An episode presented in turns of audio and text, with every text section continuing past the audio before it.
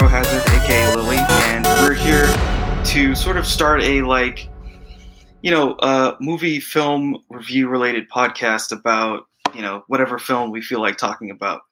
So today we're going to talk about uh, the 1980s sci-fi horror film Videodrome. So this film was written and directed by uh, David Cronenberg, and it was actually like one of his first like big kind of Hollywood films.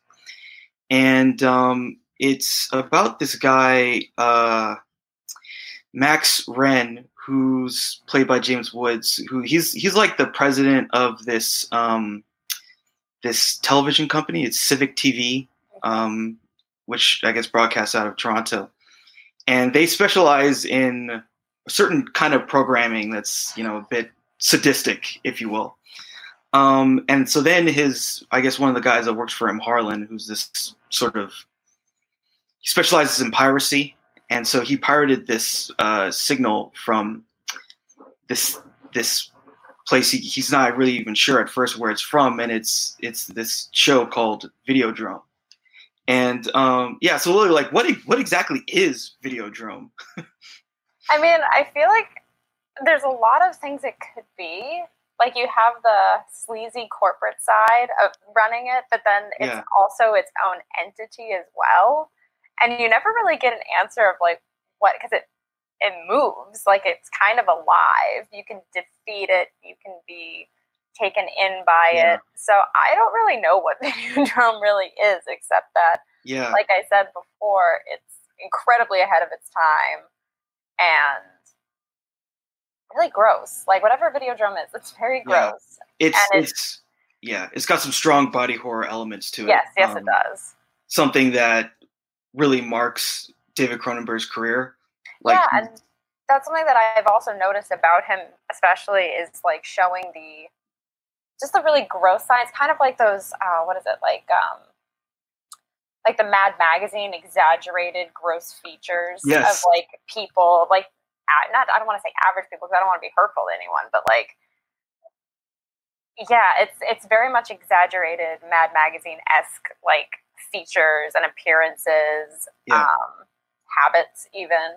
Um, but yeah, it's and not even Yeah. just like gross by like the body horror, but just what Videodrome is. It definitely makes me uncomfortable, and I don't I don't want to watch watch it if it was real. Yeah, totally. Yeah. So so basically he's he kind of becomes obsessed with it, right? yeah, Like he really he he he seems like like his character really seems like a guy who's like constantly chasing the next thrill. yeah, exactly. He's a Yeah. real thrill chaser and he's like probably has a lot to do with like why why he does the job he does. I mean, Mhm. he comes off to me as like a really kind of shady guy at first. Like the like one of the first things we see is he goes to that meeting with the Japanese guys, and then he just like randomly steals some food off of uh, one of those like carts that the um, people who like clean the rooms in hotels. Yeah, it's kind, and you don't really like. Why does he have to do that? It's just this just second nature? Was he at the bottom for a while, and these are just habits and traits that he's picked up? Because we really, uh, besides what we already know about him, we don't really know about what he was doing before this all was going down. Mhm. Um, Mhm. Except trying to legitimize himself in some way. Um, Yeah, yeah, his motivations are very strange, and they're that very strange. yeah, they're and that he does want to, like I said, bring that legitimacy to himself, but it's just I don't know why. Yeah, it really feels like he's he's they they want us to feel like he's a really scummy, weird kind of guy. Yeah, and he is, but I also feel like he's not without his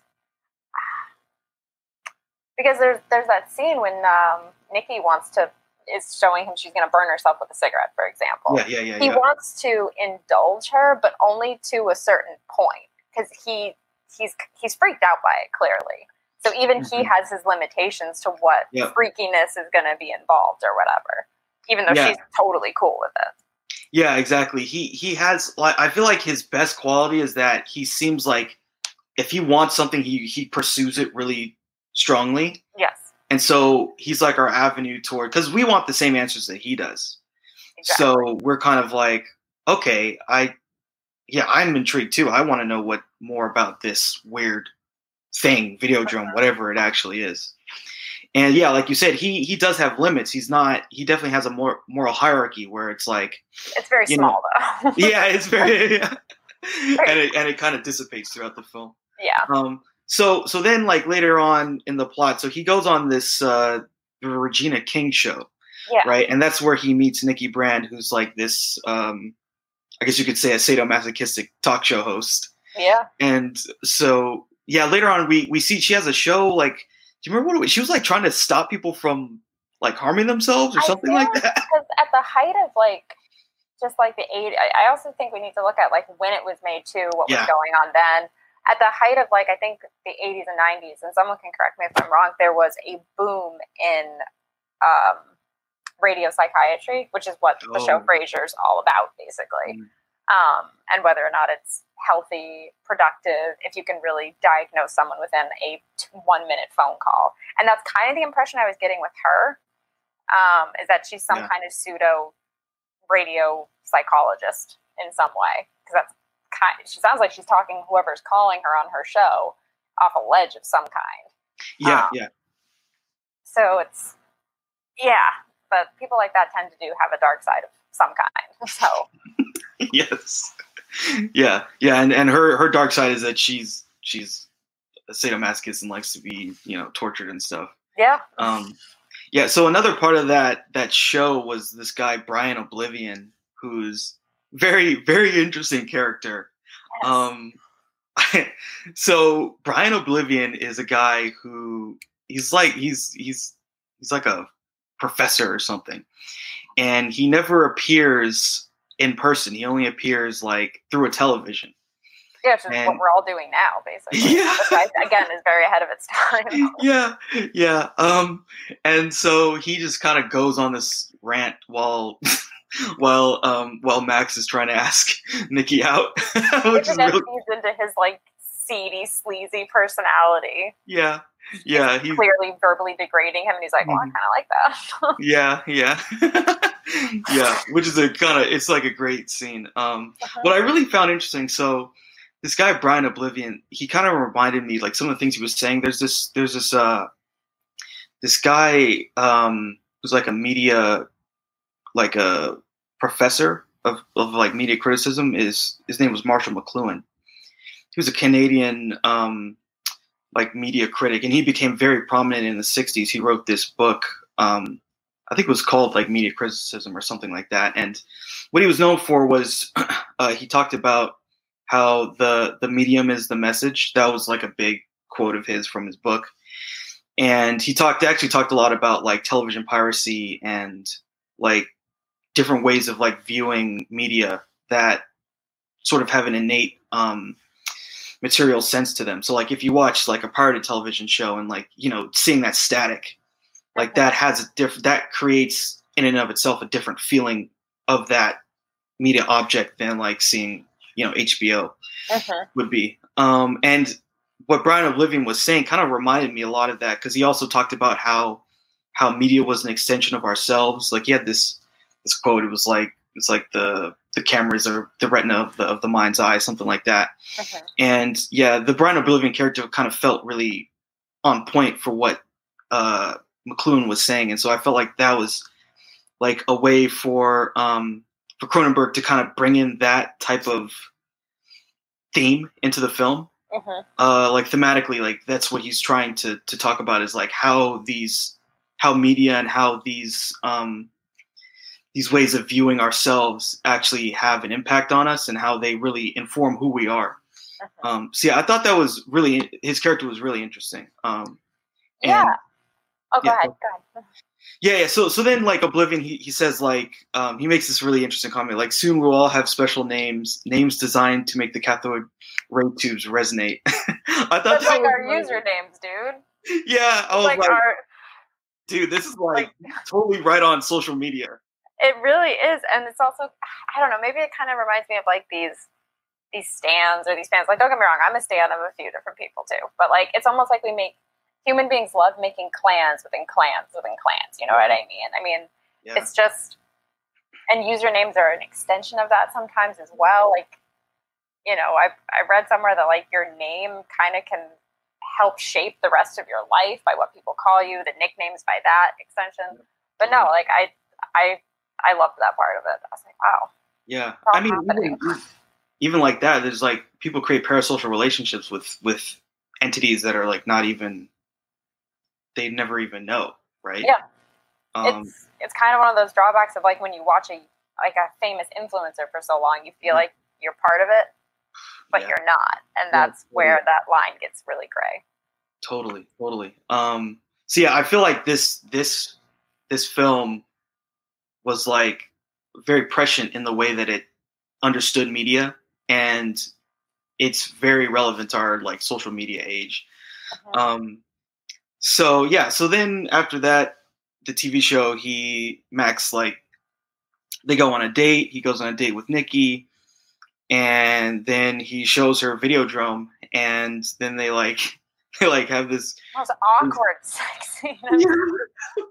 I was like, this is like my top five grossest sex scenes. Like the noise alone, like the audio edit. Like I'm kind of a stickler for like um, um, sound mixing and stuff like that. Like, and the, I was just like, this is this is too much. Yeah. Like they recorded the gross noises after the filming of it. I don't know, but yeah, and she's into pain. The first thing she wants yeah. to do is watch porn, and yep. yeah. picks the raunchiest, nastiest one. And even yeah. he again is kind of like, oh, we don't have to watch that. Like we don't have to do that. We can just like stay in or whatever. And she's like, nah, dude, let's do this. okay. Yeah, yeah, that's kind of an interesting thing too, because like the film kind of presents this idea about like, it, you know, is Max, um, he because he becomes a conduit of the Videodrome, right? Uh-huh. And the question is like, you know, is is he you know, was he chosen to do it or did he choose to do it? You know, it's almost like he doesn't really actually want to become the the conduit of this of this thing. Yeah, I think it because we never want to become the worst parts of humanity. You know what I mean? Like yeah. we don't ever want to. We don't. We see other. We see Karens at a restaurant yeah. behaving awful and stuff yeah. like that, and then we're like, that'll never be me. But then your package from Amazon doesn't arrive late, so you contact customer service and you're on hold for 15 minutes, and before you know it, you're the Karen, you know. And yeah, I think it's this fight to again, you're he already knows. I think to an extent, he's a sleazy person, but it's taking that final leap into the cesspool of grossness that I don't think he, I even think even he doesn't think he can do or doesn't want to do.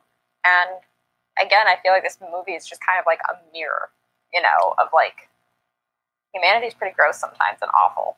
And yeah, yeah totally. Yeah. Um, and and a lot of it comes through the media, like the media that we consume. Um, it's kind of yeah, it's it's sort of like shades of what we are uh, as people. Like, uh-huh. and and that was one of the things too that they talked about in that talk show was he was like you know, the the the host asked him, um, you know, uh, like, do you do you think this has a negative um, impact on people? And he's like, no, no, I think it's just people like letting out their their their deepest desires by watching our programming. Yeah. Um, and and that's like that's like an internal debate of you know media criticism. Like, does consuming violence make people violent? Exactly. It's right? the whole like video game, like violent video game mm-hmm. argument. You know, it's like I watch game. I've watched Game of Thrones. I don't want to go out grab a broadsword and go cut off people's heads, saying I'm the mother of dragons or something.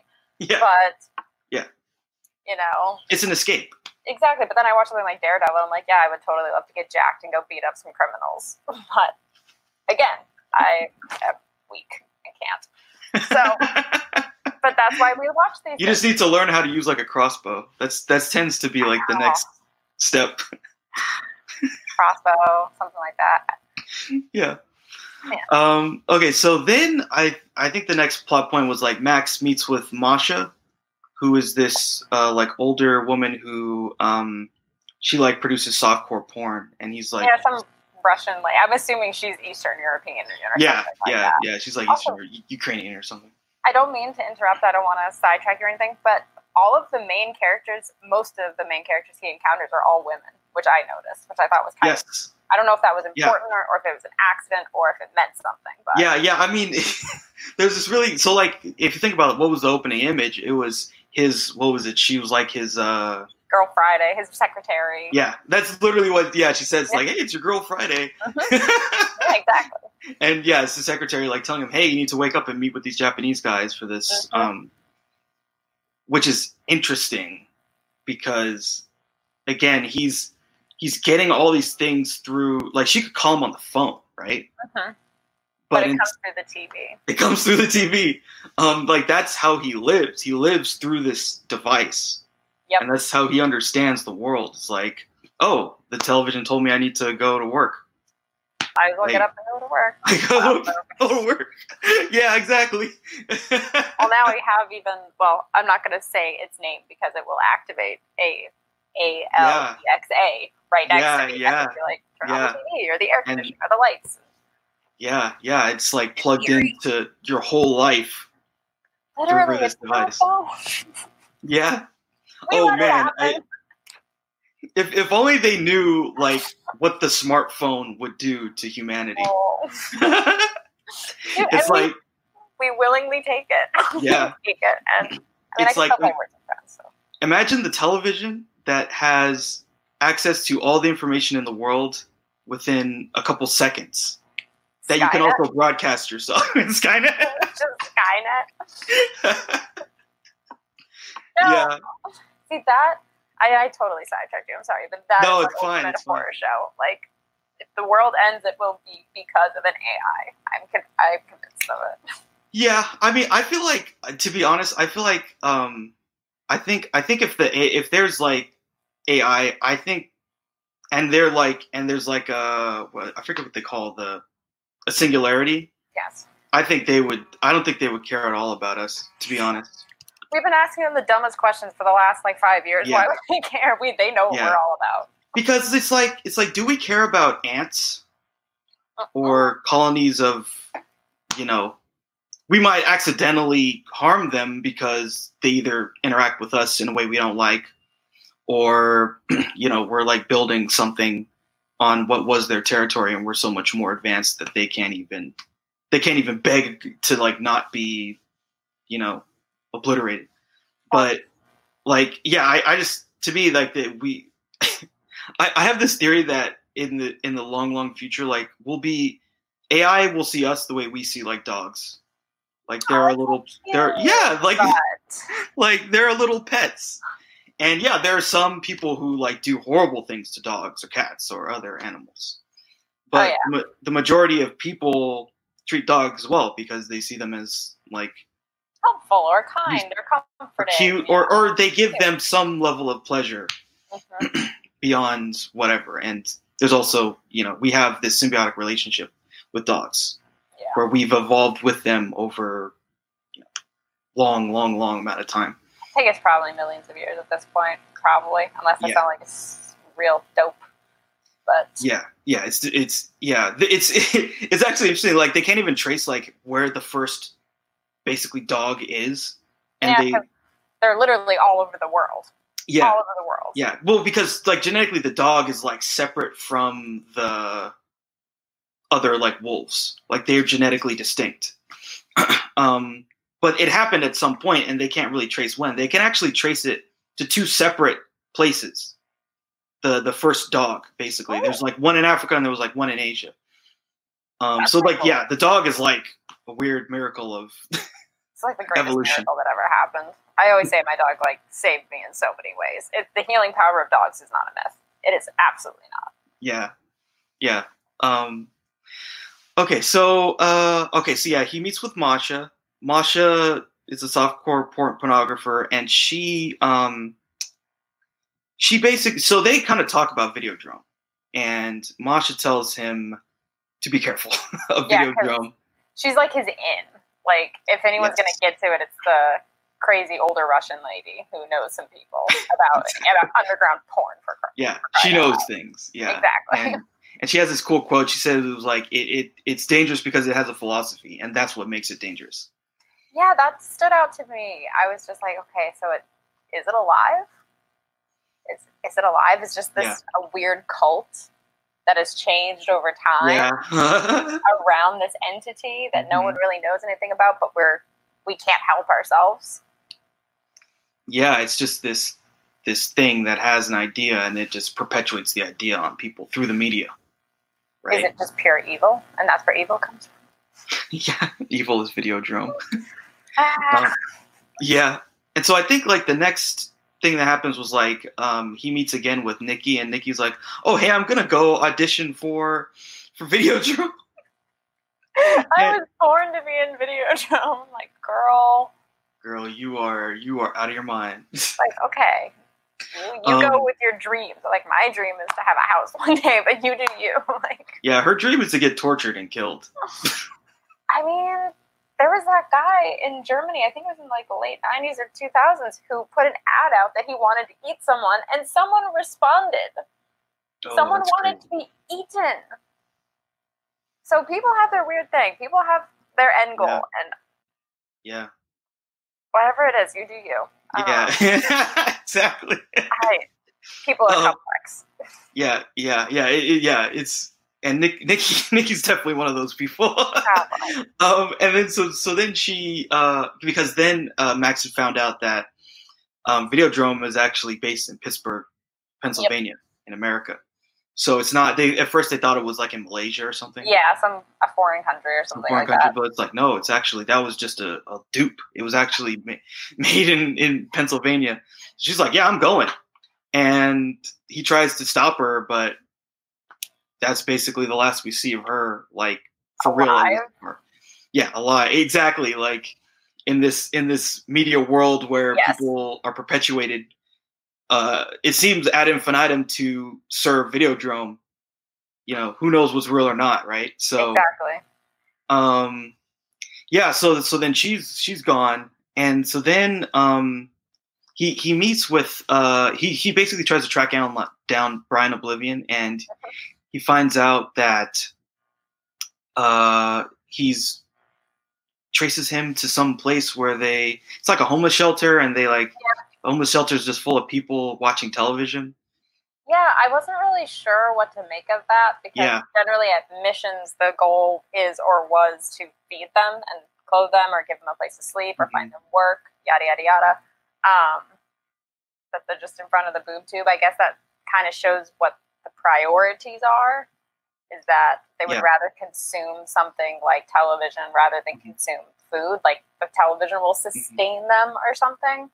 yeah Um, yeah That's possibly what it is, but I think she had an explanation for it. Um, Yeah, she did. I forget what it was, but you're right. She she talked about like why they were having them like do these long like binges, like television binges. I think it was something along the lines to give them just a little peace and solace or something like that to Mhm. make them forget their old like their current situation, which isn't great. Um, I think that's probably what she what she said it was about, but I was just kind of distracted by all the homeless people like on the TVs and stuff like yeah, that. yeah. It's like what the hell? And a lot Um, of weird stuff had already happened by that point yeah. too. So Yeah, exactly. And it, it was yeah, it was like starting to get really weird. Um, Mhm. so then so he finds out that this thing is being run by Brian O'Blivion's daughter Bianca. And Bianca kind of talks a little bit about her dad, and I, I'm not sure if it was then or later, but he he for sure like she gives him this tape of of Brian, and then Max watches it and he starts to hallucinate. yeah. Um, Are they for sure hallucinations though? Because that's the thing about this movie Yeah. is that what did does his perception of everything that's happening start when we start watching the film, or is it already going on? Like, is the twist already happening? I guess. I, I suspect that he he starts to have these visions after he sees Videodrome. The first time. Yeah. Okay. Once he's seen Videodrome, then his life slow like at first it's slow and then it's like the scene the scene where he watches because because then he like in that scene when he watches the Brian O'Blivion tape, he sees him get like killed, right? yeah, like- he's getting like choked or something. Yeah, some guy like garrotes him Yeah, behind the throat. Yeah, and she takes like- off the mask and she's like, "It's me," kind of a thing. And Yeah, it was Nikki, right? Yeah. Yeah. So so he sees Nikki killing Brian O'Blivion, and then he kind of I think he like kind of wakes up. He's like, "What the what?" Yeah. Um, so that's when it starts. Okay. The the weirdness starts. Yeah. That makes sense. Um, uh, yeah. So so then after that, I think he meets with her again, and she's like, "Oh yeah, he's been dead for a long time." yeah, he died on an operating table, but it was intentional. hmm And and then they talk about like, so Videodrome creates this tumor in your brain. I think. Yeah, I was a little confused by that. Maybe you can expand on it a little bit more. But like, so Brian O'Blivion gets this tumor, but it's later on he says it's going to be an extension. Sorry, an extension of the human brain, essentially. But he needed it gone because it was killing him. Yeah. But then Max seems to defeat the tumor and can live with it, or something like that. So I wasn't entirely sure what where they were going with that, or if I accidentally Yeah. missed something. Yeah, it, it is a bit confusing. I think it's just a way of explaining the hallucinations and like showing that this this Videodrome, this thing, this tape, it, it, it has a physical effect on people. It causes them to to actually change, and the yeah, the end result is like you start seeing these hallucinations, and it kind of drives you crazy, and and um, it, it it sort of weaponizes you Yeah, um, you then become a conduit of of of Videodrome. Um, yeah. So yeah. So I think yeah, it's like Bianca tells Bianca tells them that they're the side effects of viewing Videodrome, um, which is that the uh, what carries a broadcast signal that causes the viewer to develop a brain tumor. Um, so O'Blivion helped to create to create it as part of a vision for the future, but when he found out it was being used for malevolent purposes, he attempted to stop it, but then they killed him. Yeah, so interesting. Yeah, so he like helped create it, but then it kind of got out of his control. yeah, which tends to be like a theme with like hmm films like this. You know, you have like your your elder character who's gonna like explain everything, and then something terrible generally happens to that character, Mhm. or something already has happened to them. Um, yeah, Yeah, I think I think it's it's like it's almost like there's a battle for the soul of this this thing hmm that can be used either for good or for evil, and people are trying to use it for evil, and the original creators are trying to like bring it back, get it back for good. yeah. And what exactly was Brian O'Blivion's original intention for it? Exactly, like how would he have used this for good when it's being very well equipped to be Yeah. bad? I, I Ah. suspect he wanted people to kind of merge with um, media. Oh, okay. I Yeah. feel like that because that's in the end that's kind of what happens to him. Yeah, He, he he lives through all these tapes of himself and his rebroadcasting the tapes on other shows and hmm And I Mhm. guess by that logic, you would live forever. I mean, yeah, we kind of do that with old movies. Those people are watched over and over and over again. Yeah. That's legacy. That's immortality. yeah, yeah. So I guess that sort of was the idea. Um, but then other things happened. But then some stuff got in the way. Yeah. he was just a liability at that point. Yeah. Yeah. So so then um, Max he he gets into contact with uh, the people who are creating Videodrome, which is based out of this uh, what is it's called Spectacular Ocular Corporation. It's like a front. eyeglasses. hmm They made I, the glass thing is like a front, but they're doing this stuff with like weapons or something. And he meets this guy Barry uh, Convex. Convicts. I was like, Yeah. that's an interesting name for a bad guy. Convicts. yeah yeah so yeah he's been like um and so he tells him oh yeah put on this thing and we'll record your dreams or whatever Which I loved that thing they put on his head. I was like, that is so sci-fi. That's That was so some- 80s. like just stick. I was like, just put it on his head already. I want to see it. yeah like imagine if that's what the oculus looked like oh God. yeah so it was basically some 3d vr kind of stuff Yeah, I really And- liked the way like how it looked too when he's like when you see it from his point of view. I was like, this is. I don't know if you ever played the video game. I'm not a big video game person, but when I was little, there was a game called Duke Nukem, and had a very Mhm. very similar style, and it kind of brought Yeah. me back for a minute. I'm like, oh, this is pretty cool. yeah yeah it, it definitely something. It, it kind of also reminded me of that like like Super Mario Brothers or whatever movie. I don't know if you ever. s- oh, Sorry. you haven't seen it? Oh, it's it's it is it is beyond bad. Oh, but I'm definitely gonna watch it. It, it I watched it as a kid and I was I was like I don't know I didn't really think much of it at the time. Rutger Hauer gives an amazing performance in the movie. like Rucker You Howard, me. Rucker Howard, it's like they took him out of Blade Runner and they put him in this movie. In a kids movie? Is this supposed Yeah. to be a kids movie? Oh well, kids Yeah. movies are yeah, kids movies yeah. from the eighties were not. I think I th- and I think Mario was oh, I forget who the Mario was, uh, but Luigi was like John Turturro, or uh, or no, it was John Leguizamo. Yeah, I love John Leguizamo. it's like it, it is a it is a ridiculous movie. it's ridiculous. Well, you But, like, had me the- at Rutger Hauer, so Yeah, the practical effects are actually really good, which is crazy about it. practical effects. They're actually really good, but like the whole the whole world is like they went the totally wrong direction. Like they needed to make Sonic, and they made I don't even know what I don't even know what it was. It's like Blade Runner meets Alien, but a kids movie. Oh God, that sounds terrible. That Yeah, sounds traumatic. Yeah, That's right. yeah, it was weird. It was just like what this this is not the little cute guy jumping on toads that I remember. Isn't it fun when you go back and watch movies from your childhood? and You're kind of like you call your mom or your dad, and you're like, "So I got some questions." Yeah, yeah, that's like a whole. What was that? Watership Down. I think that was one. My mom like accidentally walked in on my dad watching the remake, and she called me. She's like, "Have you heard of this?" Because my mom loves bunnies. My mom's had two rabbits, and she called me, and she was like, "Have you heard of this thing called Watership Down?" Like, don't go near it. Don't go near it. You of all people cannot watch this movie. I remember there was upset. Secret of the NIMH. That was another one that was a little. I I I I'll never forget that scene with the owls in that movie. It's like whoa. I've never seen that one. I've heard of it. Um, but I rewatched the Never-Ending Story, and the scene with the horse broke Dude, me. that that is that is like that's the real stuff right there. It's like this is how the world is when you're depressed. It's like you're sinking into a swamp. It's like And the if- bog of sadness, Yeah, the, this like the that? swamp. I think it's yeah, like the swamp of sadness, something, something, like, that. Yeah, and it just like kills the horse, and he's he can't get him out.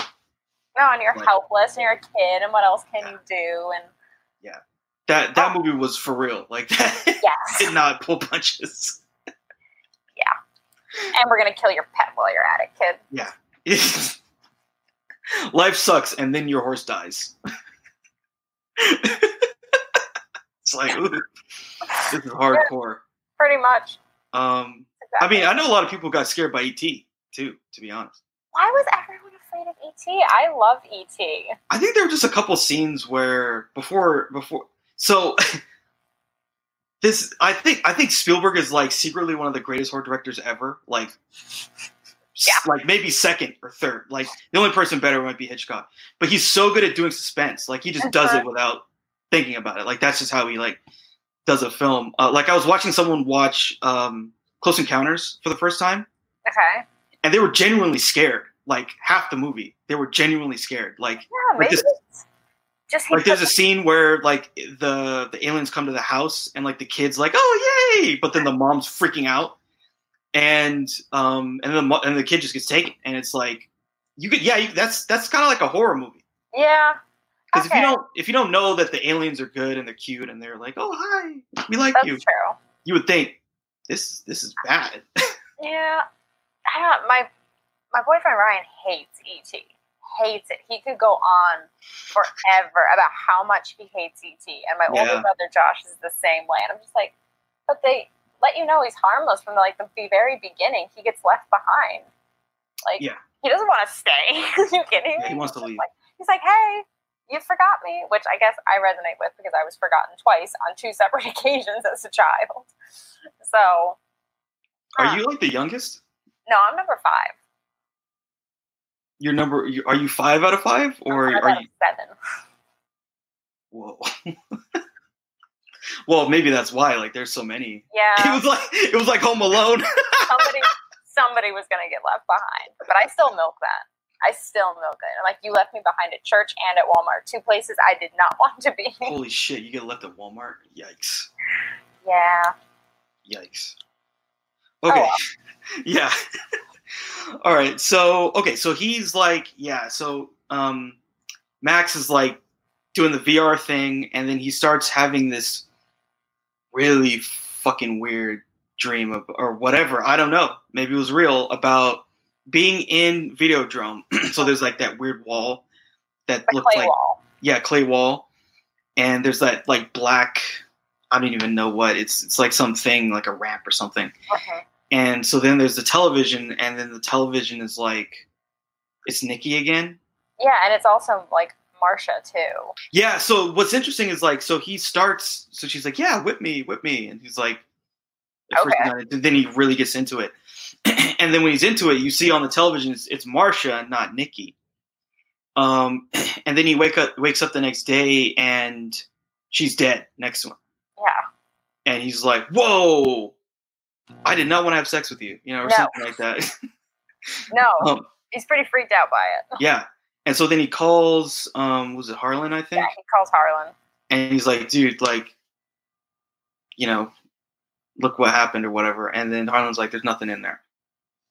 Um, and then he looks and there's nothing there. So that's like, but Masha's definitely dead, right? I don't know. That's the thing. Like, I don't know if she's actually dead, if they got to her too, Yeah. if they have to just clear out all the loose ends. So it makes sense if she got somehow pulled in as well, because she's the one who con- connected the dots for him, basically. Yeah. Um, yeah, no, I really feel like she got killed because, like you said, it's, it's cutting loose ends. She knew about Videodrome. That's true. And so it's like these people, like, they're either used or they die. hmm and if Video Videodrome couldn't use her, they were gonna use Max as basically their assassin to kill her. Yeah. Um, I think one thing I I'm, I'm not sure if it, I think it did happen before, but like he has uh, Max has another dream where um, Nicki is the television, and the television starts like Yeah, he gets stuff, pulsating. crawls inside, and it has like veins, and it's, Yeah, it's it's it's alive. Yeah, and it again goes back to that whole merging of yourself, like flesh with media and stuff like Yeah. that. And Yeah, and he basically like yeah he like the really famous image like he sticks his head into it, uh-huh. and it's like her lips. And it's yeah and so he's he's really starting to like have these weird dreams that we don't know if how much of it's real or not. And i think also in that scene he finally has that that that section of himself is cut open in his stomach. Yeah, like it's it's. Mean, it looks like a stomach vagina, basically, but it's, it's just it's a weird opening. yeah it's is just uh, weird opening. lower half. Um, Yeah. That you can store a lot of stuff. I also I didn't understand. Like maybe he was.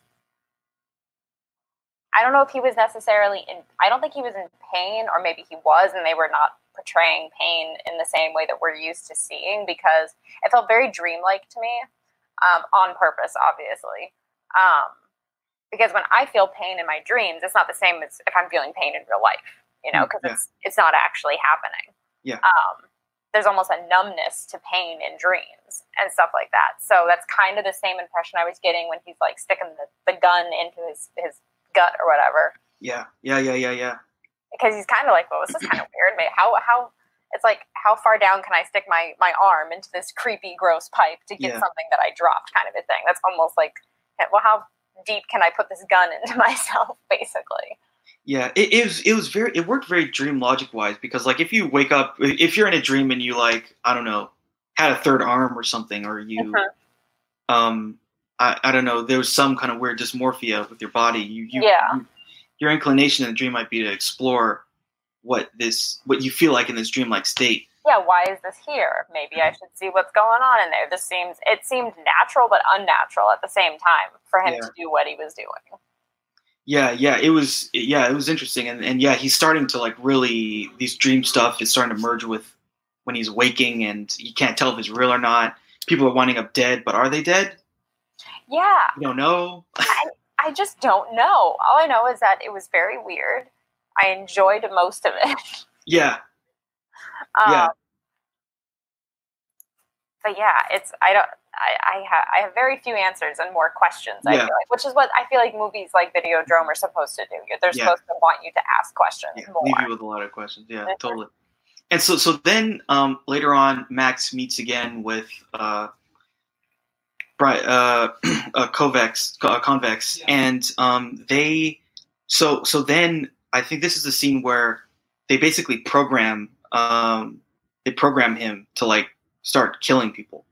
Yeah. And so he like takes a, a, a VCR tape that then starts pulsating too Yeah. um it, it, almost like it's like rubber like expanding like it's made flesh or something yeah. and they stick it into his like section uh in his stomach like he's a vcr player Exactly. Like and then just, uh, he says okay go assassinate the the other people that run your your, your company yeah.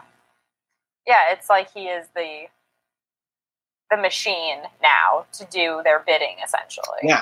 yeah he is the television yeah This is the this is the the little USB that I'm going to stick into you with all of the programming that you need to do, and uh, come back when it's done. Basically, yeah it's like when you program commands into a computer or an AI or whatever. Yeah. He's just that. Now he's just flesh and blood doing that.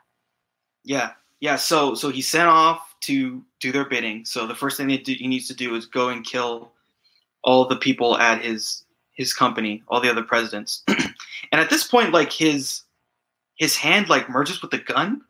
Yeah, that I was think so what happened. looking, but cool. Yeah, it's like really strange. Yeah, like the scene Um, when it's like the the metal tubes or whatever are going into Yeah, his hand. That was Going into his that was very good. yeah, yeah. I was like, what? It's like very.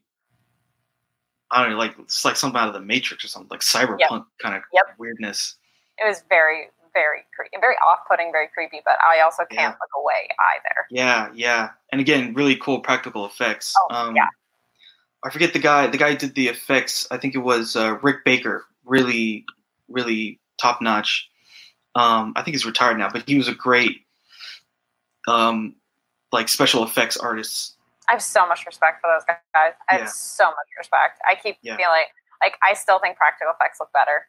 Mm-hmm. Like not that you know all of the new CGI and stuff like that isn't cool looking and Mhm. doesn't give us really great imagery, but like practical effects still to me just age better in a lot Yeah. of ways if they're done right. If they're done well, they Yeah. age.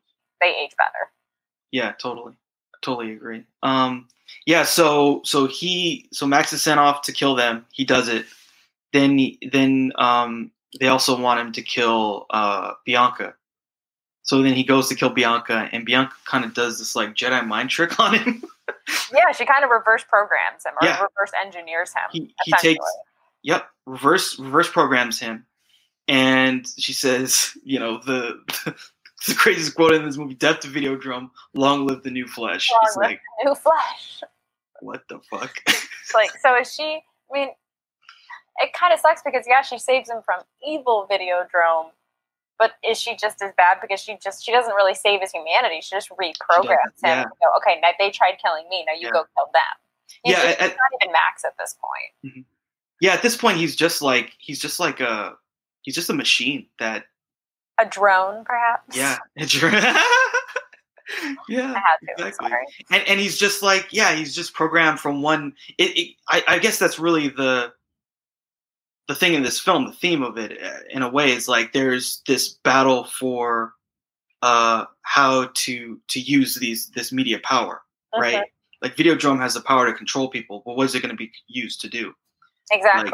like so the the um the convex guy he wants to use videodrome to weed out the bad people in society. So have it self-destruct upon them and destroy them which is why he wanted he wanted uh, max to kill everyone at uh, civic tv because they see them as degenerate evil terrible people. Um and so the um the the O- the O'Briens or whatever they they want to use it to merge people with technology um but it could be used for either one it's it's not good or evil it's just it just is yeah, that's the thing. The things that we invent, the technologies that we find so awesome, like can be used for good or bad. Like the technology itself does not choose to be used in that way Yeah. in X or Y or whatever. Um, it's what we do with it. We're the ones who control it. Like, Yeah. we're the ones who program it to tell us the weather and not to tell us to go fuck ourselves or something. you know, like that that's not useful. um, Mhm. but yeah, they, I just I kind of just felt bad for him towards the end, you know, because it's just one man's humanity stripped away, and whether he was a good person or a bad person, he's still that. He's just like you described it before. He's just the conduit at this point, and now Yeah. he's just doing their bidding or her bidding. He really has no choice in the matter. Mhm. Yeah, he's like really lost his free will at that point. Um, Yeah. and he's just kind of like whatever you tell me to do, master, and he just does it.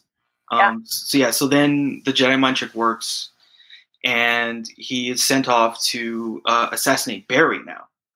Yeah. So Barry's at this weird trade show, something. Yeah, I didn't know eyeglasses trade shows were so you know fancy. so Yeah. like, I'd like to go to one of those. Seems fun. Yeah, maybe it's a front sort of for something.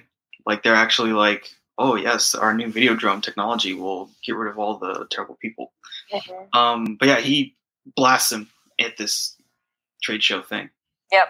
Um, kills him, shoots him, and then says, you know, long to death to Videodrome, long with the new flesh. And flesh. yeah. Um, and wasn't it? Didn't again he had like the the infused gun? Yeah, because Like, it was because I think he's hiding it. Because at this point, there's no, Yeah. there's no like walking around in public with just like your hand fused to a gun, basically. So I think at this point, that's why he's like always like hunched over. Yeah, yeah. He's like, it. yeah, yep, yep, yeah, totally.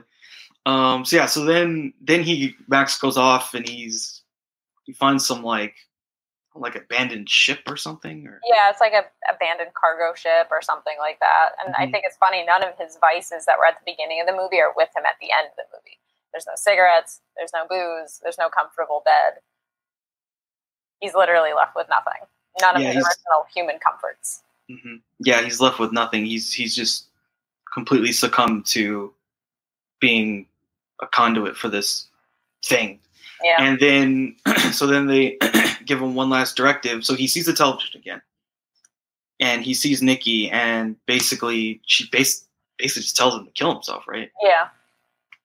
Um and the last thing we we see him kind of put the gun to his head and we hear a bang off screen. And that's it. That's it. After the TV explodes with like guts and That TV explosion was insane. Yeah, just meat. like I'm not even sure what it was. It's just a bunch of meat. yeah. Just, just like what the hell? Tubes and styrofoam spray painted red. I don't know what it was. It, right. It's kind of interesting too. So like, we see a television, a television explode, and then we then he dies. I mean, it's almost like they're connecting the two. Like the television Yeah. is him. yeah. Well, when uh, Bianca deprograms him, he shoots the TV and it bleeds. Like it's a chest and it bleeds, and he is shooting the TV. Ended up shooting him, and that's what kind of you know snapped him out of it initially. Um, why didn't why did it kill him the second time? Or if it didn't kill him the first time, it just deprogrammed him the first time. See, Yeah, there's some kind of analogy there where like that, the television apparatus is is supposed to be uh, analogous to him, but in a certain way. Like like I guess if when he shot it, it it, it kicked him out of it so that he could then be programmed again. Something. Yeah. Like No, I I thought it was a very again interesting film and way ahead of its time. I think it saw a lot more than it realized it was seeing, like just by its creation. Um, because Yeah. we, now there's some people out there who can't live without social media, who can't live without checking their phone every five minutes. I got into this super bad habit where the first thing I would do when I woke up was go on Twitter. Like literally, I would reach over, grab my phone, and just sit and scroll. And I was like, "This is not healthy. Yeah. Yeah. not healthy." I think I have a name for that now. I forget what it's called, but there, FOMO, there's like fear of missing out or something. yeah FOMO. Yeah. Mhm. Yeah, well, I had it bad for a while. it's like two weeks, bad two weeks. But again, with quarantine and not being able to do a lot of things, you know, like that's that's Totally. all we have right now. That's all, Yeah. unfortunately. Yeah. Yeah. Yeah. It's just just yeah. It sort of exacerbates it. Yeah, exactly. But no, definitely. I don't know if I'd watch it again anytime soon. I need to like come down from it. There's Yeah. a certain need to come down from a little bit. Um, but I think I'd probably rate it like a seven. Yeah, If it were going out of ten, I would do Mhm. seven. yeah. I felt the same way. I, I felt like it was a seven. I felt I felt like it was definitely ahead of its time. It did a lot of very interesting things. It it you know it it talks about a lot of like things that are kind of happening in social media age. Like, um, I don't think. Yeah, like you, you would never really want to remake this film, but you could make something sort of in a similar vein. Like, I was recently watching. There's this film, The Neon Demon, by Nicolas Winding Refn, and it's it's it's not exactly the same, but like that film was like trying to like talk about like the the horrors of like live like the Hollywood life. Oh like yeah, I, I haven't seen it, but I saw Yeah. trailers for it, and I would definitely want it. It looks like one of those weird movies I would really like. it's it- yeah, it's it's very it's it. I the way I would say it's similar is that um like that film and a lot of his films recently.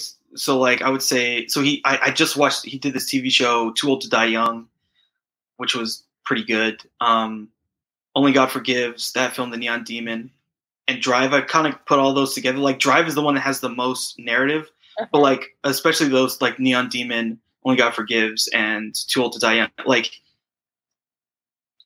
it, they're they're not really narrative films. It's more like you get a feeling Mhm. from them, and they're very strong on the aesthetic. Like he has a strong aesthetic, like look that he's creating in every single like every scene that he can. You're like, okay, this guy wants to paint with light. yeah, he has a this- yeah, he has a very particular aesthetic vision of how to how to how to build a scene. And it's very beautiful. It's very beautiful. But the narrative isn't really there. And like what I would say is similar with the Neon Demons, like it's this this character who goes into this new world and the world slowly kind of eats at them and changes them. Huh. And it- it's it's it's sort of in the end there's a self-destructive quality to what's happening from the new world that they're thrown into. And it's like not a lot is like overtly explained to you like in videodrome it's just like characters have these visions you're not sure if they're real or not Mhm. weird things kind of happen you're not sure why people react to the main character in ways that you're kind of perplexed about um so yeah in that sense it's it's it's similar um yeah so yeah that that was an interesting film um but yeah on videodrome yeah i'd say it's like a seven i think that I feel like thematically it's a little muddled to me. I wasn't sure Yeah. like exactly the point he was trying to make because like I mean, I you know, it's it's really deep too because if you think about like the fact that there was a person who literally drove to YouTube like the actual location and tried to like did a shooting Yeah, and you're like, okay, that not to say that it's you know, I'm not blaming the movie or media Oh, or anything of like that. It's just like what what is the what is the filmmaker trying to say when that person's the protagonist and they're sort of like made to be a non-functioning entity? Like I'm not Yeah. sure exactly what he was trying to to say. Is he saying like media has the ability to have these effects on people that's negative? I think it does to an extent because when I watch the news, I get freaking depressed. I get Yeah. so depressed. I mean, I want to stay informed, but at the expense of being miserable. you know, like I want to admire certain people that I encounter on YouTube or in real life or celebrities, which is so ridiculous to admire celebrities.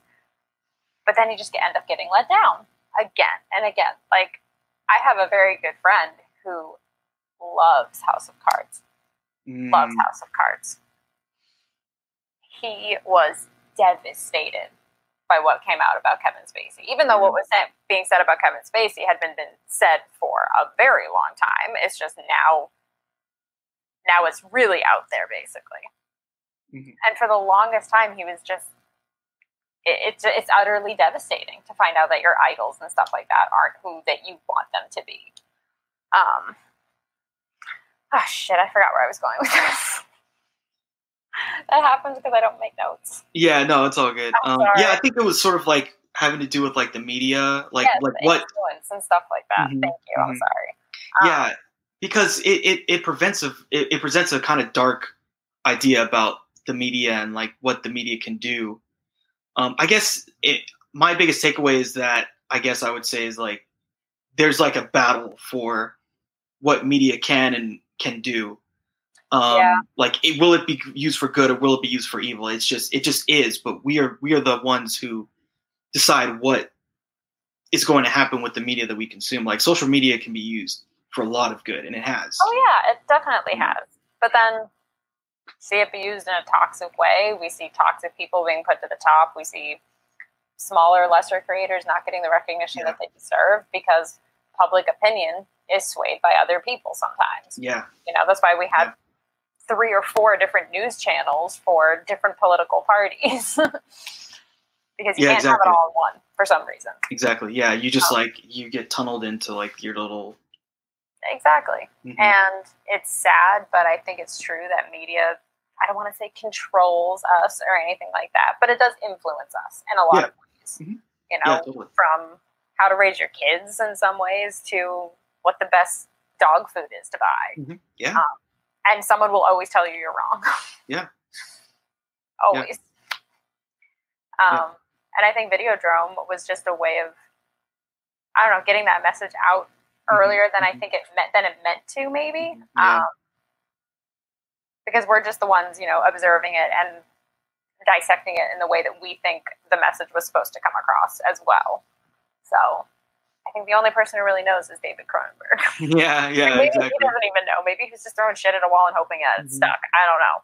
But yeah, yeah, yeah. He, I, I read so he he kind of wrote the film film because he was kind of into like pirating TV stations and he was afraid he was going to see something that you shouldn't shocking. Yeah. Mhm. exactly. That's exactly what he said. Something you shouldn't see. see. hmm So he came up with this idea. So yeah, I think we're both in agreement. Like it's pretty good. Got some really great like practical effects. Yeah. Some really disturbing images. But there's some thema- there's some things that just don't totally work. There's, it leaves you with more questions than answers. Yeah, maybe some of that has to do with editing. Maybe it has to do with maybe they weren't even sure. Um, Mhm. but at the end of the day, I think its its overall message will come through to people who are looking for it. Um, and I think it had something important to say at the end of the day. Whether and you know, tons of things that have something important to say are sometimes are bogged down by ridiculousness or silliness. Yeah. Hence, like practically everything that has to do with Star Trek before 1989. um, there's just so much silliness that sometimes you can't see the message, um, Mhm. which is unfortunate. But and some of it's just ridiculous on purpose. But, but yeah, there definitely was a message, and I appreciated the message, as uncomfortable as it made me feel sometimes. Yeah.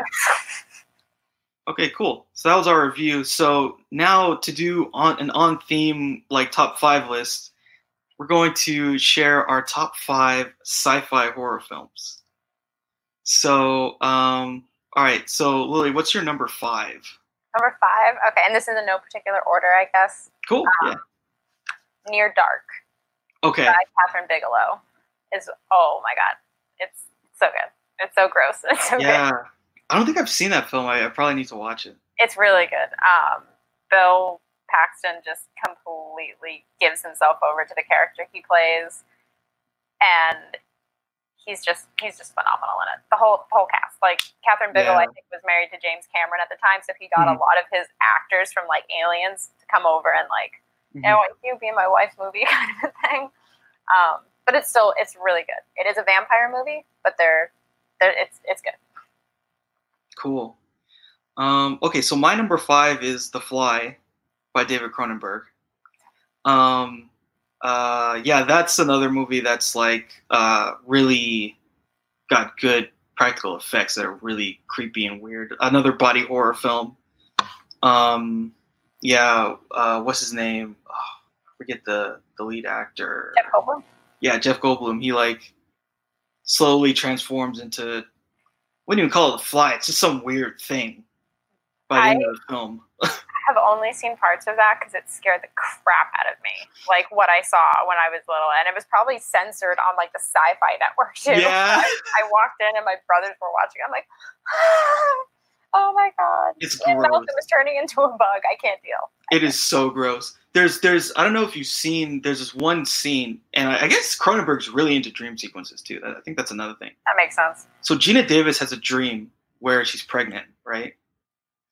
And then she's giving birth. and you can guess what happens there. I don't want. to. It is it's disgusting. It is disgusting. Why would you do that to Geena? It is disgusting. It is it, it, it is like genuinely like one of the most nasty, disgusting.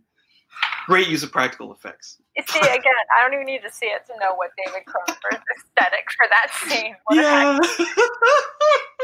you can only imagine. Oh my god. Okay, so yeah, what's your uh, next film on your top five? Uh, are we going from five to one, or do you want me to just? Yeah, from five to one, or whatever order you want to go. in. Uh, number four is the Terminator, the original Okay, Terminator, yeah. not Genesis, and not the that other one with the. Not Dark Fate. I won't see Dark Fate. I can't. I can't take another Terminator heartbreak. I can't. I can't. okay, I feel like at some point there, we should make a list of top five non-Terminator one and two properties, like film and television. Because I genuinely think that Dark Fate is the best of all the other ones.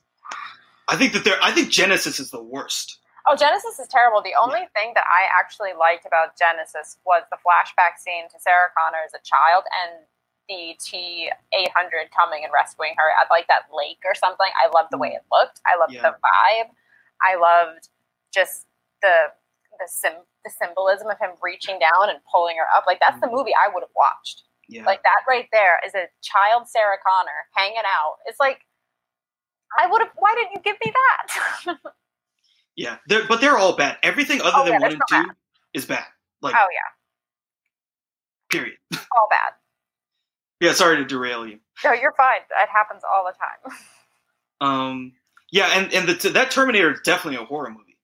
Oh yeah, very like he, so. like he is out to kill people. Like not some cute kind of stuff. Like he's freaking murdering people. yeah, straight and it's not like if there was a scene where he wait. Is there a scene where he kills a kid in the first Terminator movie? I don't think there is. it's been a while since I've seen it. I would not be surprised. Well, regardless, like if he like he, that's what he would do. He would kill kids. He would kill men, women, children, animals, whatever. Like because when Kyle Reese is like, he will literally not stop until you're dead. Like that's kind of a terrifying thought. Yeah. That you're literally going to be on the run in every other timeline in every other universe, no matter what. Like you're hunted specifically for this reason, and that's for reasons she has no control over whatsoever. And that's terrifying. That's yeah, that is. and like that scene when he's like the, it's just the exoskeleton crawling Yeah, like, like like like, his programming should tell him okay this cease and desist you're you're done you're gone nope yeah. That that scene is so good because Kyle sacrifices himself. He puts a bomb Mhm. in the Terminator, and you think, okay, this is where the movie ends.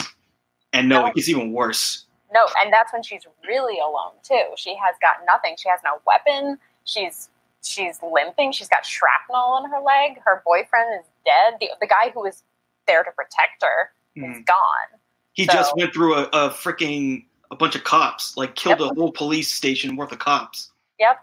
And that's the thing that I just hated about Genesis. That Kyle Reese had no edge whatsoever. Like Michael I mean, it wasn't Michael an edge. Biehn. Exactly. Michael Biehn had an edge though. He looked starving. He looked, yeah, he looked like he had seen some shit. Right. Like they didn't cover up any of his natural scarring that he has on his face. Like he it looked like they just took him off the street. Like, oh, hey, Exactly. you, come like be in our movie. guy. and that's what was so good is that this other guy, I think it was like Courtney something or yeah, Jai Courtney. Yeah, I don't know if he can act, but I really have no plans to find out. no edge. Like this guy doesn't look like he's from a future where he has to eat rats and plasma. Are there gyms in this apocalyptic? I mean, the gym is you're running for your life every day. Yeah, well, that's not going to give you whatever these No, things are. it- it's not going to give you. Tra- yeah, you're not going to get traps. You're just getting cardio. Like, Yeah. still. But what is what is your number four? My number four is Annihilation. The Oh, uh, that's good. weird that that movie. I I think so. There aren't a lot of horror movies that really scare me. uh, Annihilation was one that genuinely did scare me. Um, there's a couple scenes in that film that are truly weird. Um, I think we'll and both probably think of one of them's the same too. yeah, Probably. um, yeah, it, it's it's a really weird film. Like it's about so some asteroid hits Earth and then it starts to create this. I forget what they call it, like the shimmer. It's this. yeah. So it look kind of looks like a bubble, but Yeah, it's like yeah, it's like a bubble. It's like a sphere that, um, and then inside the sphere, no one's ever come out of it, and they don't really know what's going on in it. And the movie just does such a great job. Like there's, so they you know they they all meet up. They have the team. Team goes in, and the minute they go in, you immediately lose track of time. Like the next scene after they walk in, the characters are like, you can tell that they don't know if they've been there for a day, for a hundred days, for like a minute, and it just totally disorients you from the jump. And then weird things happen, like you and see. it disorients the viewers too because you're Yeah. relying on these characters to be reliable, and they, yeah, they aren't because they have Yeah. no frame of reference whatsoever. Um, which is Yeah. also tricky because yeah, well, maybe this whole movie did just take place over the an hour and a half and one day Yeah. or something like that. Um, you have no idea. You have no idea. And yeah, they just weirder and weirder, weirder things happen, and it leads up to this totally bizarre, very, very strange climax. mhm. um yeah like that and I, I think unfortunately that movie uh was not marketed very well at all um when i went into it i i had no idea what i was getting into i didn't know it was like a sci-fi horror film Mhm. um which probably kind of added to the freakiness Yeah. so maybe that was a good thing but i think it kept a lot of people away because like they kind of made it seem like a weird action movie or something or Uh, yeah, again, that's bad marketing. I think if it had Yeah, probably been marketed the way it should have been, it probably would have been more successful. I mean, I don't know how. I don't think it bombed or anything like that. I think Arrival also came out around the same time, and I did see Arrival before I saw Annihilation. I was like, well, how can it get better than that? And I Yeah. do like Arrival more. It just hits a more deeper vein with me. Mm-hmm. I enjoyed. I enjoyed Annihilation on a different level because they're Yeah, very yeah. different films. They're Exactly. not at all the same. exactly the only thing they have very different common is the alien element. Um, yeah they're very different Yeah. um the, the aliens in arrival are very much friendlier yes, we can call them Abbott and Costello and make jokes with them, but the ones in the Shimmer will, oh God, will not make jokes with you. yeah, who knows? Like, who knows what they'll try to do to you? exactly. We don't know what their end game is. We don't know what their Yeah. goal is. Or even if they have one. Um, Yeah. I like. I don't know. Have you ever seen the movie Sphere? It's from the '90s. a long, long time ago.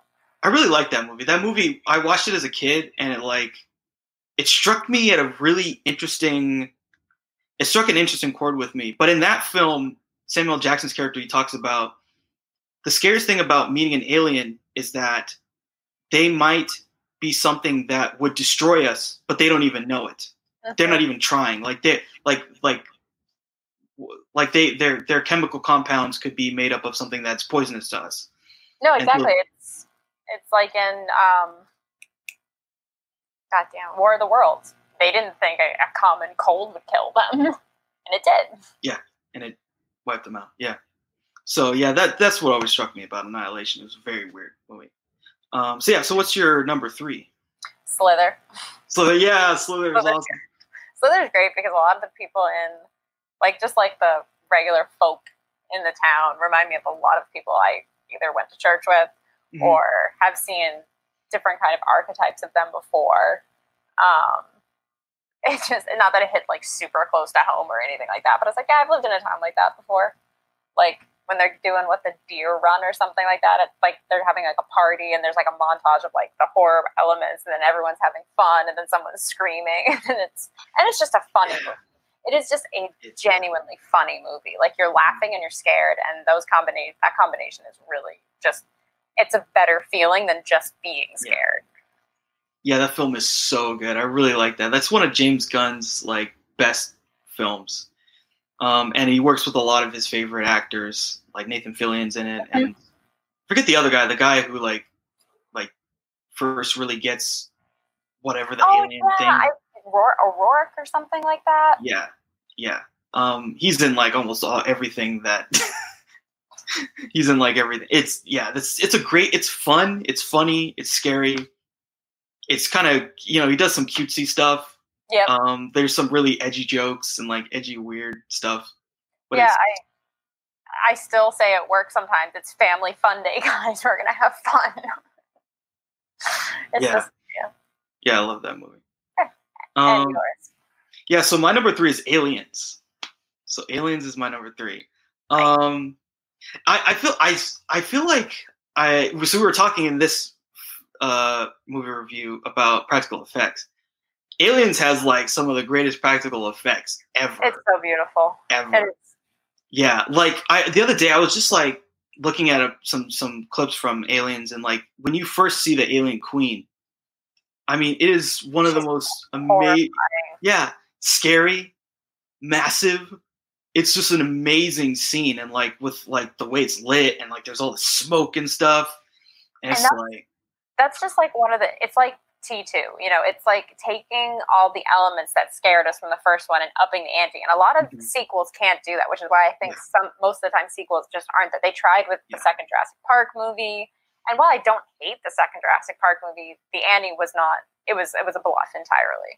yeah, and t- like aliens like oh you thought the foot soldiers were scary well we got a queen yeah, she has got one hell of a crown buddy and she's like and it's just a phenomenal showdown at the end like it is phenomenal. Yeah. if it's on tv or if it's streaming i, I always watch it Yeah, always yeah. I, I feel like that film. I feel like it's so close to being a ten for me. It's like really close. It's like right on the edge. There's some things that I'm not in love with, but there's so much good in it. it. Mhm. Like there's there's a lot where like you know when they're first really oh, or like the scene where um the face hugger is after Newt and Ripley and they're like locked that that in. yeah they're locked in because of freaking Burke piece of Fucking Burke. garbage. why isn't he a meme? is he a meme yet He should be. B- He should Burke be. is like Burke is the worst. he is Burke is the worst. But it's Oh that- God. it's got so many elements. That, like one of my favorite and least favorite themes in a movie is a betrayal from within because it has to be. They have to. It has to be for a reason, you know. It has to mean something. And I like Burke's betrayal because, I mean, he was not. I guess it's not really betrayal if that was his plan the whole time. Mhm. It's still a double cross. Yeah. Um, is that he just proves what a coward he is yeah, like from the word go, just Mhm. a total coward. And I think Ripley Yeah. was always kind of onto him. Not yeah, yeah. didn't know his plan, Well, Ripley. So like the true enemy, the true bad guy in all the aliens films is the company. But every time. The company is freaking evil, and she knew it. She knew it. Like the minute she went into that meeting, and they were like, "Oh, it's no big deal," um, but we'll pay you a lot of money to go back and meet more aliens. She was like, because she was there for one reason to make sure they're dead, and if they're not dead, to destroy them. And that's why she said nuke them from orbit. Yep. It's the only way to be sure. The only way to be sure, nuke them from orbit. yeah, I just- them. there's so much to like about that movie. Yeah. It really is. You have you even are able to fit in a tiny little redemption arc for the captain guy or whoever who, whoever he was who didn't know what he was doing and him and Vasquez are complete polar opposite characters and you have a mini redemption arc for him. Like Yeah, he does. He does get redeemed when he when he when he takes he the tries, man. At least he's trying. Like he's passed out through the rest of the movie, but like. And again, he i- tried. is it really his fault? Like they should have just killed the aliens, but they wanted to profit off of them. Exactly, and he panicked. I mean, like obviously, a lot of people Mhm. died in the process because he panicked, but like, Yeah. and because he didn't listen to Ripley. But he's got his faults. But I do appreciate that tiny little. Yeah. We're not going to forget about this entirely. Yeah, yeah. Yeah. Showing that the true the true evil was Burke. Uh, yeah, the whole time. Yeah. we can be scared of the aliens, but this guy has way worse. Like they just want to eat you. Probably. I don't know what they're they make more. I don't know. Use them as hosts, basically. It's really interesting. Like half the time they eat you, half the time they just hit you in the head with their inner jaw and then leave you to be, um, uh, yeah, a host. yeah, Because the, the hosting kills you. Like you're Oh dead. yeah, either way, you're dead. Yeah. Um, we don't really need to talk about my number two because my number two was also aliens. Okay, cool. Um, all right, so I guess I'll cover my number two, and we both talked about it, so that's good. Yeah, exactly. Um, so my number two is the thing, the thing, the John Carpenter version. Um, so yeah, the thing again, another movie with great practical effects, uh, very scary. Um, One hell of a little actor dog they had. Like that dog is imp- is like menacing before the shit really hits the fan. But yeah, yeah, the it it's so well done too, because like I one of the things I've really found interesting is like if you do the doppelganger thing right, it's really scary. yes, Like the idea of something that can act like it's human but is not is really scary because then you you're like you kind of don't know like who to trust or what to trust and it just it makes you paranoid and it gives you that uneasy feeling and you know that famous scene where he's like testing everyone's blood and then yeah. Now everyone else does that in their horror movies. yeah exactly Like- yeah. everyone does that too because it's it's it's a iconic and b just the suspense that you can pull from something like that is my dad loves that mm-hmm. movie and i remember watching it as a kid and just being so upset. Yeah it, it's Just the way people grow these limbs and these the hair isn't right the faces look unhuman but not because they're puppets or anything. yeah. It's it's, really disturbing yeah and, and, it's when got you like see the thing and it's like got a head but then it's like crawling or something and it's got the legs and the, like it's it's ah, it's so violent too. You know what I mean? Like the Mhm. pulling apart the the body horror element again yeah is just it's such an invasion, which again is because it's an alien, but like it's just it's it's an affront on the self, like on your body, because Mhm. you have it's it's so violent to watch something like that just yeah come apart and be this thing, basically. Yeah, and it's so creepy because it's it's really intelligent too. Mhm. It's sneaky and it's stealthy, and Yeah, it's, it can connive it's manipulative it gets it yeah, yeah, it's very scary movie. Um, one of John Carpenter's best movies. That and like Halloween. Like Yeah. yeah, great, great movie. Um, so yeah, so what's your number two? oh it was aliens Okay, okay, so that was your number. Okay, so what's your number one? Um cabin in the woods. Okay, cool. again because it's i'm not a huge horror fan. I Mhm. like it when it can actually like i don't like the axe murderers generally um, unless it's something like halloween. But that's because i feel like that had more to say than just an axe mur- or a, a knife killer. Um, but i like it when it's it's something that will genuinely frighten me. And there's elements of cabin in the woods that do freak me out. Like because they bring all of them. They bring literally every Yeah. element that will freak you out. It's got the werewolves. It has a unicorn. Like it has the creepy mermaids that that guy's just Yeah. dying to see. Yeah, yeah, and they come for him. yeah and it's just again it's one of those times where you're like should i be laughing? Should i be freaking out a little bit? Like yeah i think i think it's pretty good It's really brilliant, actually. It's a Yeah, brilliant. funny It's probably the most brilliant meta horror film since like Scream. Mhm. Like it's just so like because like from the jump you know okay something's up.